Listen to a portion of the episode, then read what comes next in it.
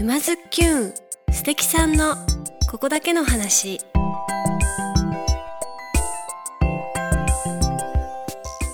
皆さんこんにちは。沼津きゅんナビゲーターのまゆかです。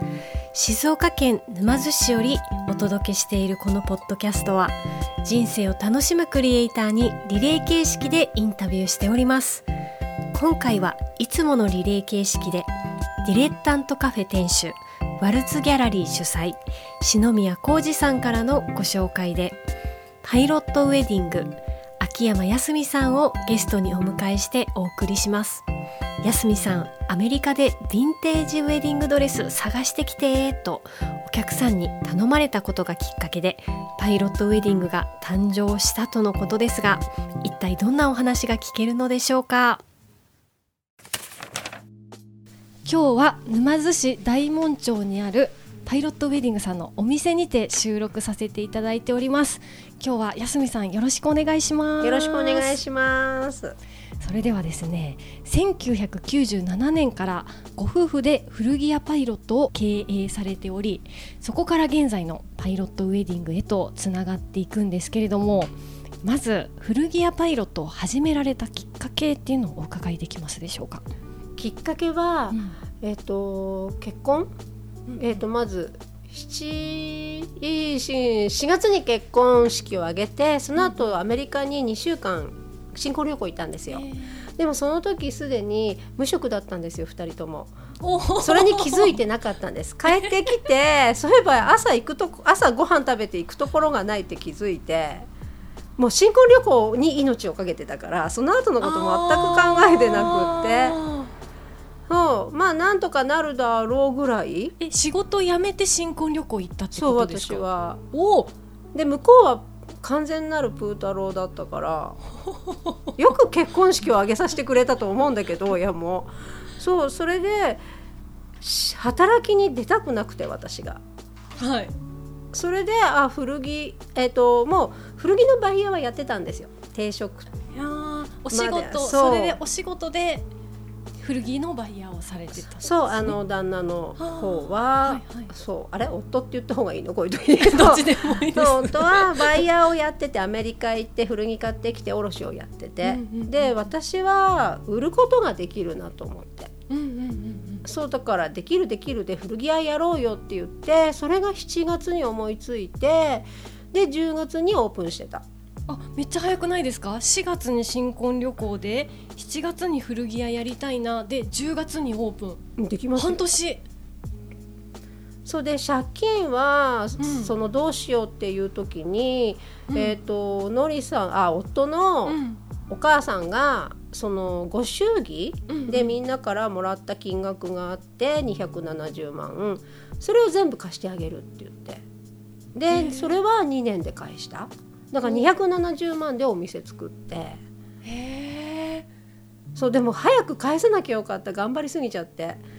税金取られるようになっちゃってそうそれだけ売り売り上げが良かったってことですね。いや返さないとっていう。あそっちか。そうそっちの自由さなんか借金はいけないことみたいな頭があっちゃって、若かったから。えなんか。誰か経費経理をね教えてくれる人いればそんな慌てず返さなくていいよっていう。なんかお二人ともプー太郎で結婚しちゃったっておっしゃってたけどもなんかそういうところはすごい一生懸命 頑張るっていうのがなんかすごい誠実さが 垣間見える。あ初めて言われた。そうだから夢見て貯金してっていうのはないの。夢見て貯金したのは新婚旅行であって。へそう2人で一生懸命貯金してたのは。だから本当無一文帰ってきて。まあ、実家に上がり込んでたんだけどねその時は。まあ、そうそうなりますよね。えっとオープンされた時からこの場所なんですか？あいや最初は添地で8年やってで飽きちゃったんですよねきっとその場所が。で閉めちゃって、うん、ななんだろうなんかあ古着ブーム終わるなと思って。はで一人ず従業員と仲良かったの。15坪で5人いたんだけど。めっちゃぎゅうぎゅうやないですか。ぎゅうぎゅうだよね。よくやってたよね本当。まあ従業員2人あ従業員は2人でバイトが1人。でみんな仲良くってなんかこの状況だとこれから1人ずつ切っていくことになると思って。それができなくって誰を切るっていうのが、うん、だったらみんなでやめちゃおうと思って。だからそれも10月に急に思って1月には閉店したお正月に。早っ。そう早いんですよ。せっかちなんですよ。なんかその 決断力というかもうやめやめようそうきっと、ね、なんだろう5個先まで考えてるから、うんうんうん、ちゃんと理由もあるし、うんうんうんめる周りを説得する。やっぱ後輩のこっちとかはなんで辞めるんだみたいに言われたんだけど、うんうん、それはもちろん夫にも言われたけど、うんうん。若さがっていうこと聞かなかったね。でもみんなと辞められたからすごく良かった。そうですよね。一人ずつあのく首というかねそう。ちょっとやめてっていうのってちょっと言われる方も辛いし言われてない方も辛いですもんね。結構ルール違反を切るっていうのは簡単にできるんですよ、私。それはあなたがこうだから、うちとしてはもうこういうルールだからって言って、えーと、さよならする場合もあったけどでもみんなできる子だったから、申し訳ない企業なんてできないねこんなんじゃ。そしてその8年で添地のお店を閉められてで三島に行こうとしました。はい。そう沼津嫌になっちゃってたところがあって実は。あ安見さんにもそんな時があったんですね。結構町町に対しての考え方もあってまたその時は一人で考えてたんだけど、うん。うん、で結構夫には言ってたんですよ。もっとこう沼津はこうした方がいい、うん、うん、それだったらお前出るとこ出ればみたいな感じで、うん、ちょうど商工会議所のまちづくりコンペのあれなんか募集があってそれで応募してあのプレゼンしたんですよね。それで優勝して、はい。で市長さんと商工会議所の会長さんとお話ができる機会を5回もらって、はい、でそこで意見が食い違っちゃって。はい高い建物も作らなくていいっていう考えなんですよ、はい、人口も減っていくし、はい。うんうんうん、こののんきな感じの街づくりっていうか下手に道も大きくしなくていいし道が沼津は大きすぎるから反対にそこに路駐できるスペース作れっていうので優勝したんだけど、うんうんそう目の前のお店に目の前でお買い物できるっていう,、うんそれが一番の集客だと思ってるから、うん、そうそれをしないでビルを建てようビルを建てよう六本木ヒルズみたいにビルを建てればみんな来るっていう考え方だったからあ古いもうこんなところに税金払いたくない三島行くって言って、うん、1年探したんだけどなくていいところが。それでもお金もそこをついてきてやっぱり沼津で開くかでバイパスの方に1回お店を開いてでもバイパスはやっぱみんな車ピュンピュン飛ばすから止まってくれなくって、うん、で今のお店古着屋パイロットがあった隣に今パイロットウェディングがあるんですけど、まあ、今の住んでるとこはもともと住んでたからそこの下をお店にしました。沼津のね大門町街中に、最初からそうすればもうちょっとねお金節約できてたんだけど。でもなんかあのそのおかげといってはなんですがあのいろんなところが見れたというかそう経験経験。ところはありますよね、うん、あそうかそんな紆余曲折がありパイロットウェディングへとつながっていくわけですね。はいそうですえーと、もともと顧客さんはいたから、うん、だからずっとやっぱりみんな高校生の時から通ってくれるのが成長してってそれでウェディングをやってっていう。はだから最初はドレスを買ってきてっていう子がいて。うんうんうん、あのいろいろ見てますとですね安見さんアメリカでヴィンテージウェディングドレス探してきてということがあの仲良しのお客さんから言われたことがきっかけということでですね、うんうんはい、そこからですよ。ヴィンテージウェディングドレスのレンタルオリジナルウェディングパーティーフォトウェディングのコーディネートなど手がけてらっしゃるっていうことで幅広い。広がりますね。そうなんだから自分ができるじゃなくて向こうがお客さんが持ってくるからその前から何でもやってたんですよだお洋服ばっか買う子がいて、うんうん、そんな服ばっか買ってないでクローゼット一回見に行くから、うんうん、クローゼット整理しようっつって。洋服と買うお値段同じぐらいでクローゼット整理もしたりその時にね持ってる服でコーディネート作ったり。なんだろうコンシェルジュみたいな感じ、うん、そういうお店が理想だったしそれぐらいしろよって店側にも自分が思っちゃう方だからパイロットの古着を買ってる私がそういうお客さんだとしたら、うん、えー、じゃあ安見さんあの うちの家来てさクローゼット見てくんない？って言ったら行く行く。もう喜んでいく。で何が足りないかリスト書いたりとか、やってほしいわ。あの買った自分が買った服忘れちゃうんですよ。そうそうなんでもねあとねクローゼット見るとその人の性格が全部わかる。やば。でいらないそういらない引き出しが必ずあって そこででも本人はそう本人はこれ捨てようと思ってたやつが復活したりとか。ほう。それはでも本人じゃ気づけないですよね。客観的に見てもらわないと自分はいつも見てる風景だから分かんなくなっちゃってるんですよね。そうかるわ。それで私あの同じ色の服？そう。3枚も4枚も買ってて。そうなの。だからそのそうその引き出しがあるのみんな。同じものが揃ってる引き出しがあるの必ず。バレてる。バレてる。それねそれ、うん、だからそれを、まあ、必要なのを 3, 3つぐらいピックアップしてあとはもう「テイ」あテイですか？そう「テイ」それができないんだよであと高くて結構奮発して買っちゃったけど、うん、どう着るのっていうのが メインなところにいたりするから。あれ安見さん 私のクローゼット覗きに来ました。そうそうそうそうなの。でしょ？その通りなんですけど。その通りでしょ、うん、そうなんですよ。へだから一回それやった方がまた買い物が楽しくなる。うん。そう。たくさん持ってることがいいことじゃないっていうかそうななんか無駄遣い、ケチだから無駄遣いさせたくないっていうのもあってお店なんだけど。そうすごい。だからそんなこともやってたり。だ一緒にか一緒に買い物行こうはもうそれはねやめてたんだよね、うんうんうん、それしちゃうとちょっと違うなと思って、うんうんうん、それはやらなかった。うん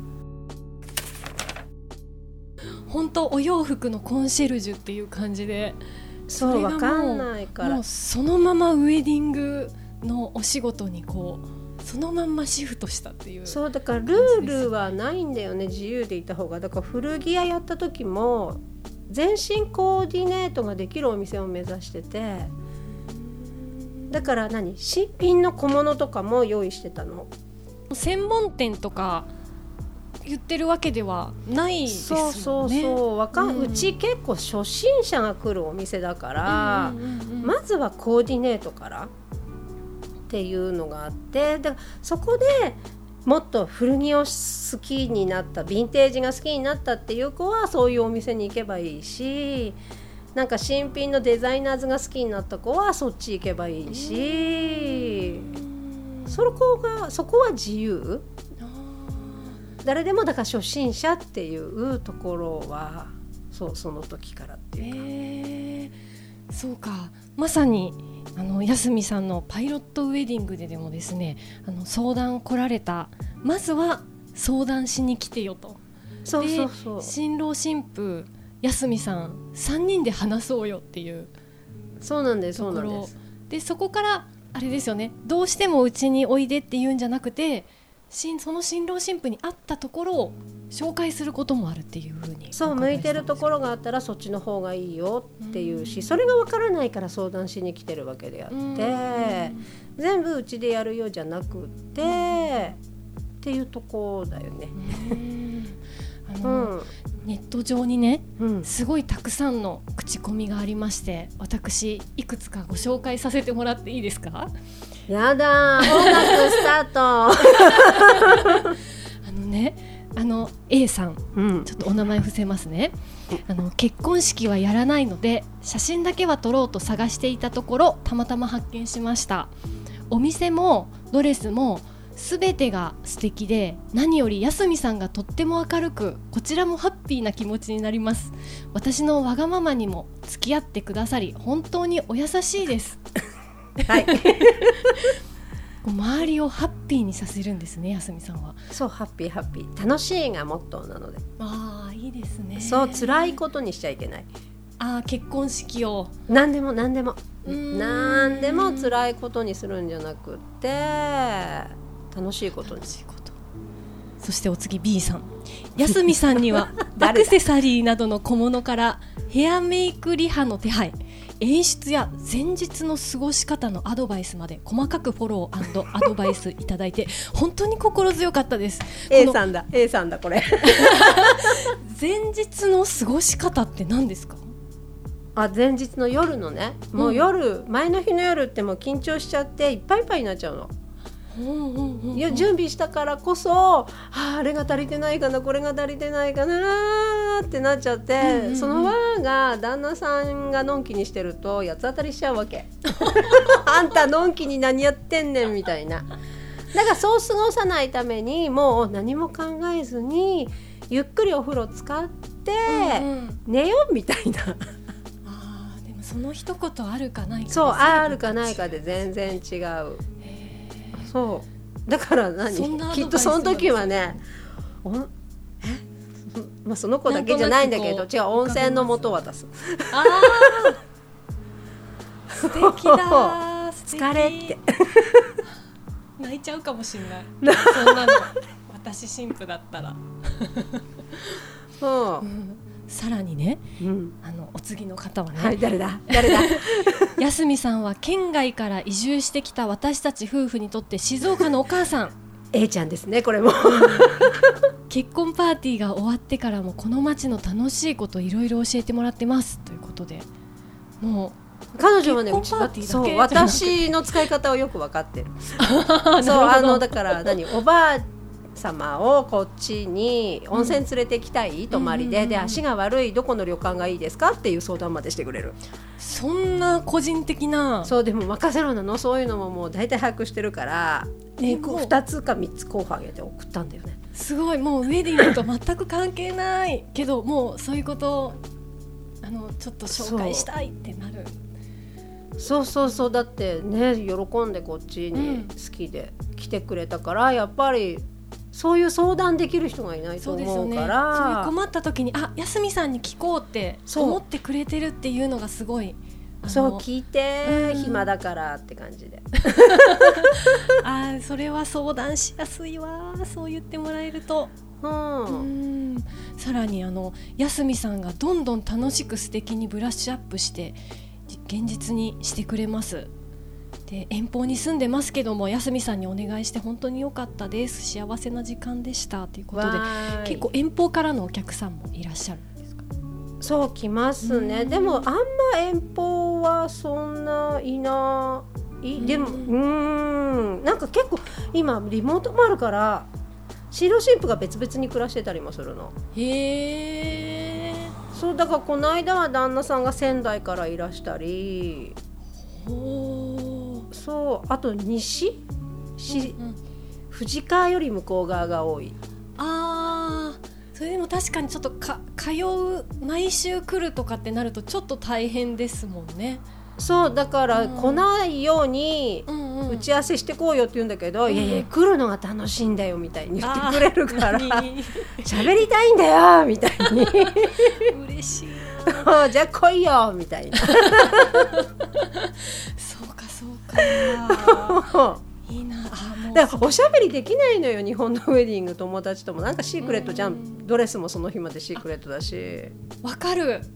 そんな大変だったんだっていう時ありますよね。後日談で。でななんだ親は今好きにしていいよって言うし、誰に相談していいか全く分かんないの。うんうんうんうん。だ何？また変な時代でなんだから例えば独身の女子に相談するとマウント取られてるって取られちゃうかもとか、おーおーおうん、だからなんだ周りにいないんだよねおしゃべりできる人が。今から結婚する方は周りね独身女子の可能性高いですもんねなの。だからそれをほら相談を受けてる時も自分もいつかね、経験するところだからうんうんうん。快くウェルカムすればいいと思うんだけどなんか遠慮しちゃう花嫁さんち多くて。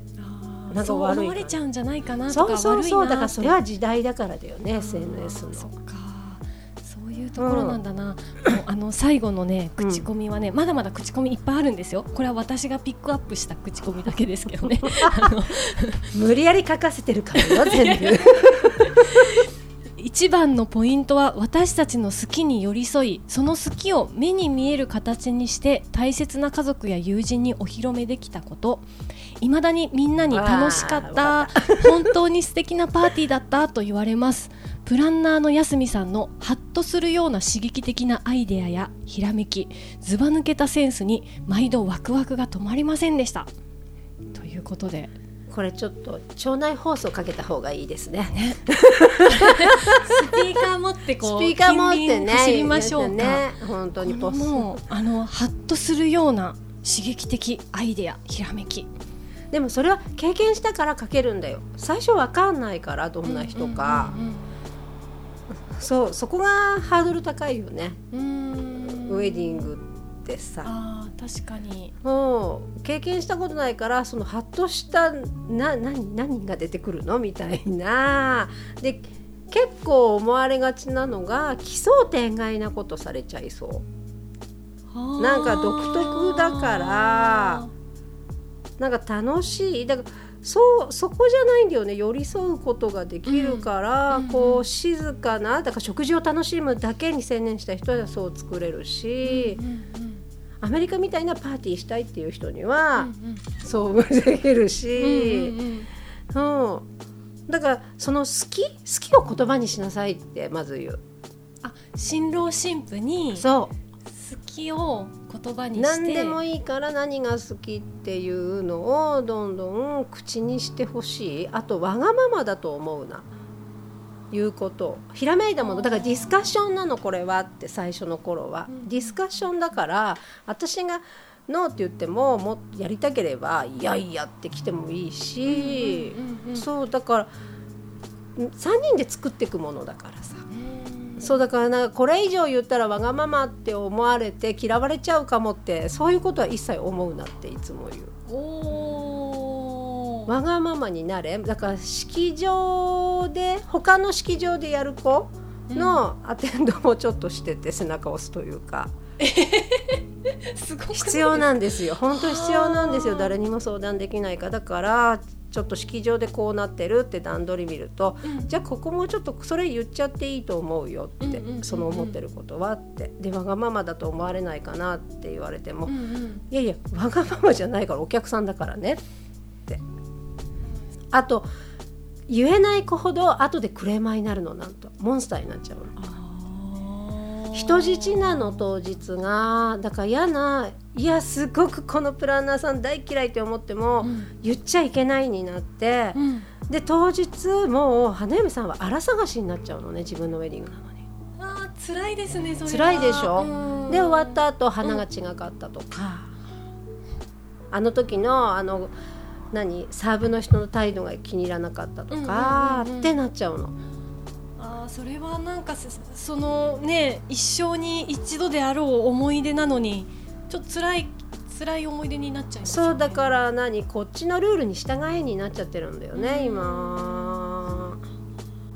まあ、私はあの安見さんのところにいらっしゃった新郎新婦に直接お話を聞いたわけではないですけども、うん。このあのネットの書き込みとかねいろいろ見ると皆さんあの安見さんが寄り添ってくれたみたいなことをねおっしゃっていてそれが一番あのすげえだろう、うん、嬉しいっていうすげえすげえです。すげえだろう、うん。っていうかねもう定休日なしの24時間でやってるから。あじゃあ夜例えば。夜なの。みんな夜。だって仕事してるから。あそっかそっかそう夜寝る前とか、うん。それは寝てたら返せないけど早寝だから私、うんうんうんうん。うん そうでも来たらすぐ返すようにしてる。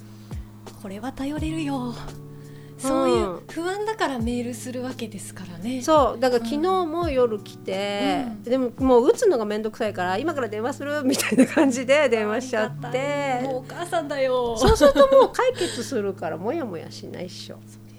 お互いにね。でもそこで安住さんがお電話できなかったらその神父さんか新郎さんは一晩中考える可能性だってありますもんね。そうあと敬語で接してたら、うん、だから例えば敬語で「ただいまちょっと外出中なので明日以降にご連絡させていただきます」ってさなんかしちゃいけない質問したのかなって思っちゃうのよ初心者は。へうん、だからそれは悲しいなって私は思うから。